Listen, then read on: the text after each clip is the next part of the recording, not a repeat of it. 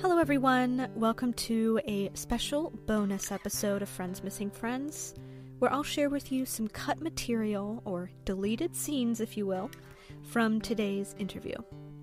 I hope you enjoy. I hope anyone who's listening, wherever you are in life, something's bringing you to this podcast that's important and and I certainly are and I thank you Hannah for doing what you do for creating an opportunity for for people to come together in this conversation.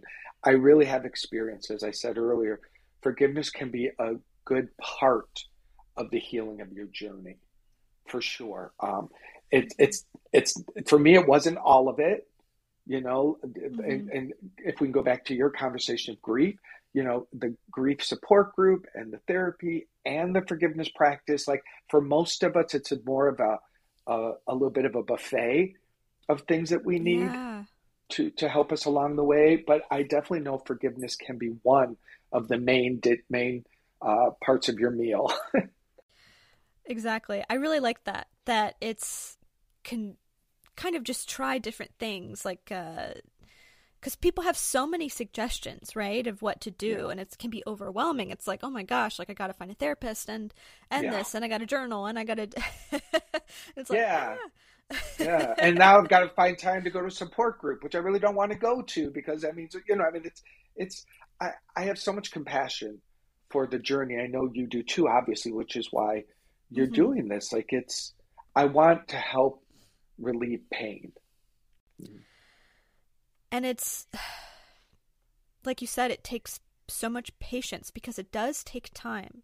And what's hard is that the world doesn't really allow us that or, or doesn't um, understand it. Like, we don't get enough time off work. Like, people are like, you're still sad.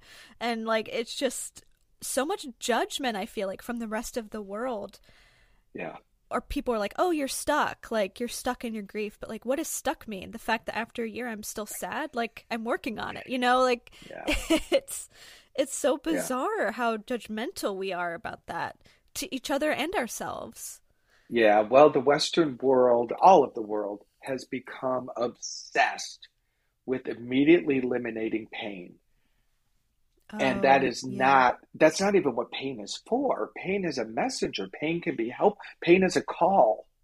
Pain is a call for for something deeper. And but in a world where it's like take a pill get it over with three days off and back to work um it's it, the culture's not made for people but here's the gift grief calls you off of the grid of living like a you know worker bee in the in the culture of oh. life that is so like grief can really yeah. take you on a journey of your soul that you never would have had access to you know and the next mm. time someone comes into your orbit who's in some kind of grief or some kind of pain you have compassion for them like other people won't like like you're going to know a depth to yourself and to life that allows you to connect with people in a way that you couldn't have previously. There really are gifts in this. I know you know this. Yeah, but I it's it's something that took me a, a lot of time to see that perspective for sure. And one thing I realized is um it's like, you know, it might have even been kind of a sudden realization over, you know, a course of a lot of work, but I thought, "Oh my gosh, like there's no new pain under the sun.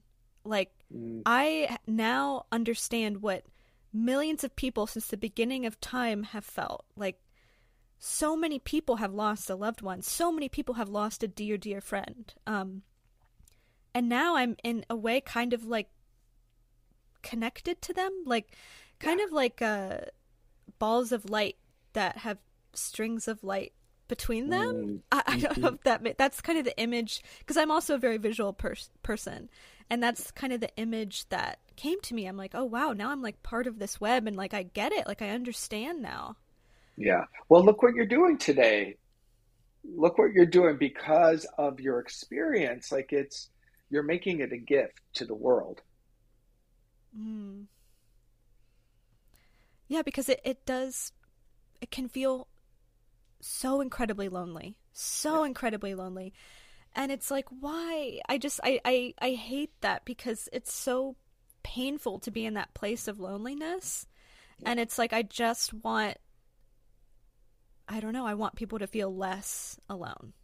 Yeah, yeah. I want wailing walls all over the world where it's so socially acceptable that you can just go to the wailing wall and scream and cry and release, and the world is just like flowers and love all around you. Like, wouldn't that be an amazing world where oh the gosh. expression is?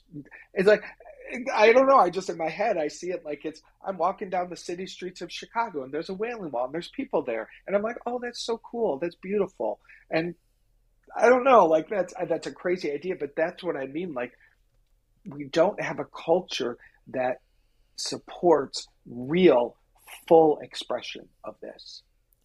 Oh my gosh. Oh my gosh, so true. And I love that idea of a wailing wall. I, I um, know. Um, I because I would go to a, a a grief group and even in the grief group, which is a space set aside for grief, I can't scream. Like that would be mm-hmm. so socially unacceptable, right? Like polite tears are what I'm allowed. And so I'm like, yes. where can I scream? Just in my bedroom and in my pillow? Is it the only place I can scream? Like, yep. it's so yep. frustrating. yeah. Something I'm so committed to as part of my practice also is breath work. I get in at least one breath work session a week because for me and my experience, I can end up shutting down and I don't even realize it. And I bet that happens to you too. Like, mm. and it mm. suddenly starts to get backed up and I'm more irritated and I'm like, I'm just like, things feel contracted and tight. And so I'm like, okay, I need to do a breath work. And during breath work, the ones I do, there are the screaming times. He'll literally like, he'll, he'll say, yeah. grab your pillow. He'll say, count to three and put your pillow over your head. And I do it with my whole body. I just because I it's my access to feeling alive. You know? And we, yeah. the world doesn't want us to feel fully alive. Like you said, no. it let polite tears are all you're allowed. Yeah, at the funeral, polite tears, and grief group, polite tears. It's like yeah. I in my deep in my soul, like what I want is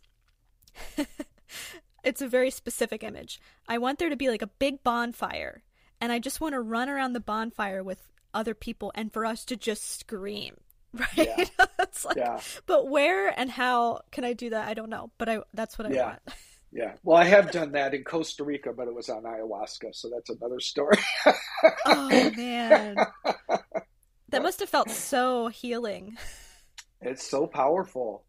It's so I mean, I really and, and having to lived a life so couldn't be me, so compacted again because of my childhood experiences. Like I didn't even know what it was like to feel me oh, and to feel yeah. alive. So I needed those things, and now I'm so grateful I have them because I look around mm. now and I'm like, oh, even people who didn't suffer grief or haven't suffered big traumas, they too are kind of walking half half awake, you know, yeah. living in these little boxes. So um, yeah, I'm a big fan of yell it out, cry it out.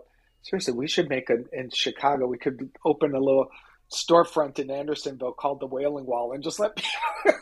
oh my gosh! Yes, I would go. I would subscribe I, to that place.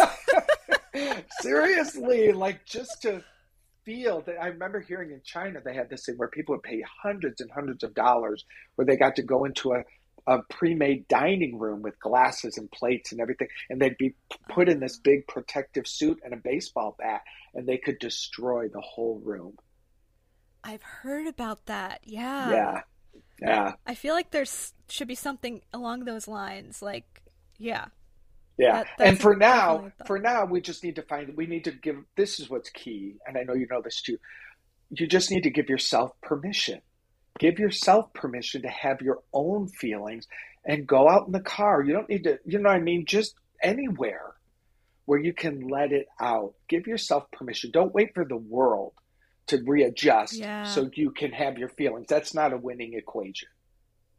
Yeah, because it's not going to happen anytime soon. No, no. I think I'll be long out of this particular body by the time that culture is birthed. But I think we're a part of helping to bring it forward. The more every one of us is willing to fully feel our grief, our experience, our rage, whatever it is, the more you get related to it, we really are helping each other.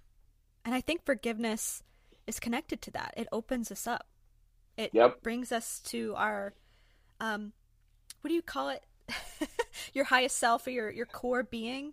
Is yes. that That's perfect. That's perfect. Okay. Look at you look at you teaching on forgiveness. it's awesome. That's oh. awesome.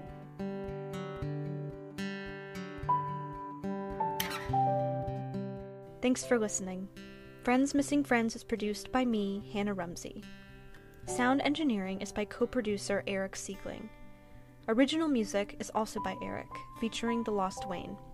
Artwork is by Heidi James. Please rate, review, and subscribe on Apple Podcasts, Spotify, or wherever you get your podcasts. Together, we can cherish and remember the friends we miss. See you next time.